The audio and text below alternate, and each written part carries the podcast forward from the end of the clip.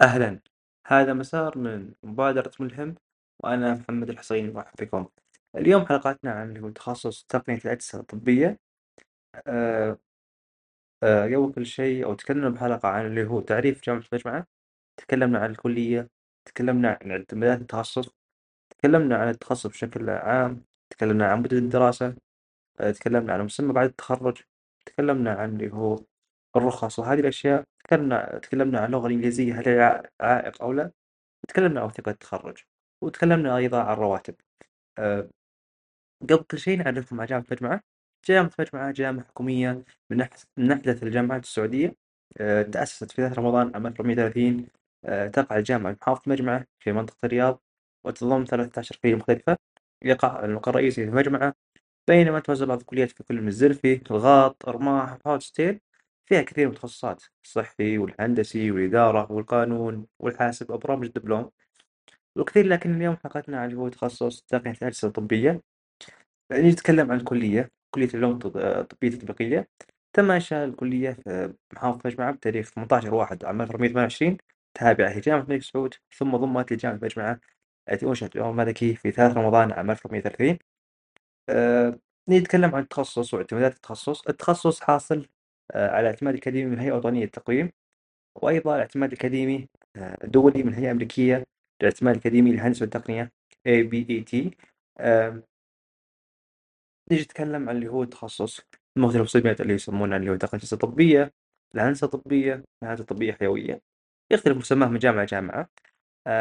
هو تخصص آه، واحد لكن يختلف مسماه من جامعة إلى جامعة من هذه الأشياء. يتكلم عن التخصص وش يهتم فيه؟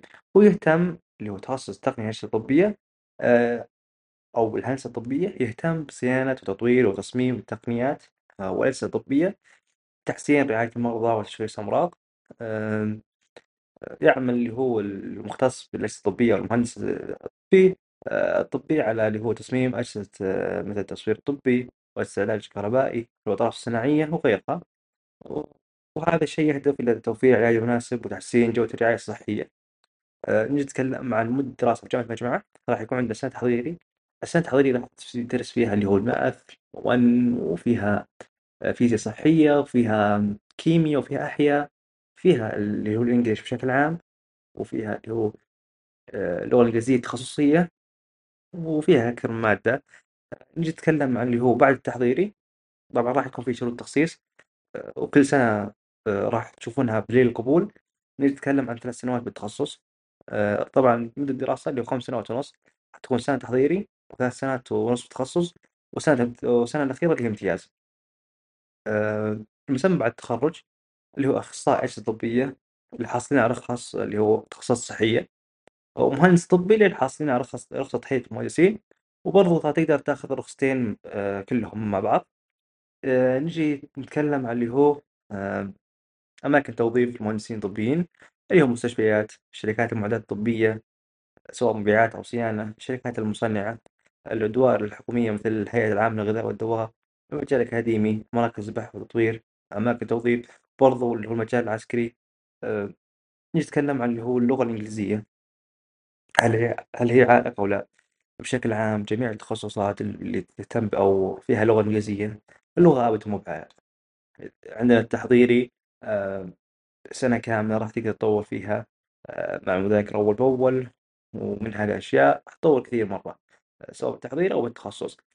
أه فبرضو في نصيحة للمستجدين أيضا أن المذاكرة أول بأول مهمة جدا عشان تبقى معلومة براسك وثابتة بعدين.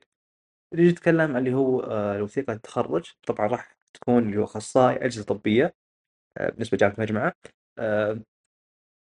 بالنسبة للرواتب طبعا تختلف من اللي هو من اللي هو مكان لمكان سواء حكومي أو خاص أو هذه من الأشياء لكن بشكل عام أه من خلال السؤال من أكثر من مختص تبدأ من سبعة سبعة وثمانية إلى أربعة عشر على حسب اللي هو مكان وهذه الأشياء وبدلات منها وزي كذا يعني.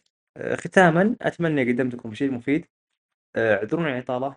آه، والسلام عليكم ورحمة الله وبركاته.